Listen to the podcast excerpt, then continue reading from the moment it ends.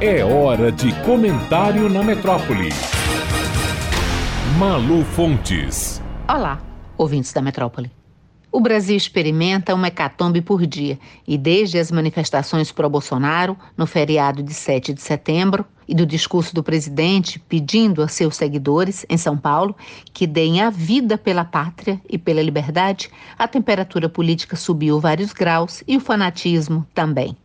O grande problema da vez foi gerado por caminhoneiros que, por fidelidade ao presidente e por orientação de parte do empresariado do agro, do Centro-Oeste, do Sul e do Sudeste, resolveram bloquear rodovias em 16 estados brasileiros no dia posterior ao 7 de setembro, gerando todo tipo de transtorno imaginado e ameaçando, consequentemente, o trânsito no país e o abastecimento em muitas cidades, houve correria e filas enormes em postos de gasolina, por medo de falta de combustível.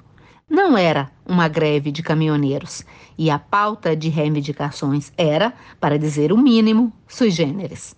As greves do setor têm sempre, encabeçando a lista, itens como redução ou fixação dos preços de combustíveis e de insumos, como pneus, reajuste nos valores de fretes, redução no valor de pedágios, benefícios em função do tipo de carga que transportam ou em função do tipo de eixos do caminhão, melhores condições de trabalho junto às transportadoras e empresas de carga e segurança nas estradas, pelos riscos no que se refere às quadrilhas do crime organizado especializadas no roubo de cargas. Agora não. Vejamos só, do nada, as caravanas de caminhoneiros que invadiram Brasília e os gramados da esplanada dos Três Poderes defendem o inusitado, que, se obtido, cabe a pergunta: o que isso mudaria a vida dos caminhoneiros? Com o aval de parte do agro e com líderes radicais, como um tal de Zé Trovão, procurado pela polícia, os caminhoneiros que queriam invadir a área do Supremo Tribunal Federal, em Brasília, e permaneceram estacionados por lá e acampados, pedem nada menos que o impeachment dos ministros do Supremo e a volta do voto impresso.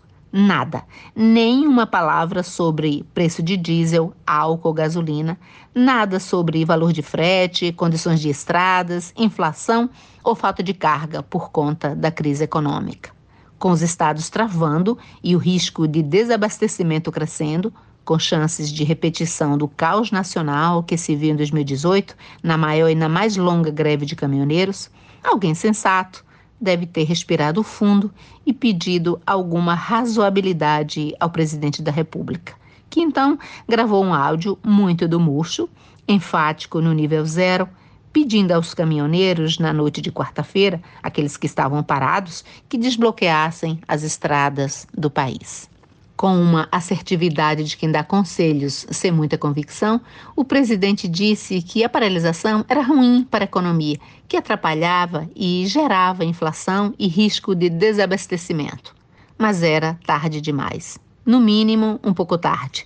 Antes do áudio, chegou aos caminhoneiros uma informação fraudulenta, dando conta que o Congresso Nacional e o Supremo Tribunal Federal haviam sido finalmente silenciados pois Bolsonaro havia decretado estado de sítio no país. O precipício da distopia brasileira é de tal ordem que vejamos a desconexão com a realidade e o mundo paralelo em que insiste em viver o bolsonarismo. O áudio real de Bolsonaro, blefando ou não quanto a pedir para que eles desobstruíssem as vias brasileiras, foi considerado fake e o inexistente estado de sítio foi comemorado, com lágrimas, urros e buzinaços, em vídeos que estão aí circulando nas redes sociais. Na quinta-feira, no final do dia, lideranças dos bloqueadores das estradas insistiam em anunciar, após serem recebidos pelo presidente, que só destravariam as vias no país e em Brasília se sua pauta sobre o Supremo fosse atendida.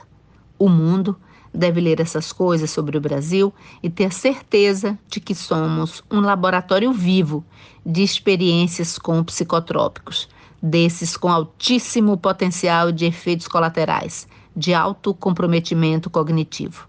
E as coisas não param de piorar. Malu Fontes, jornalista, para a Rádio Metrópole.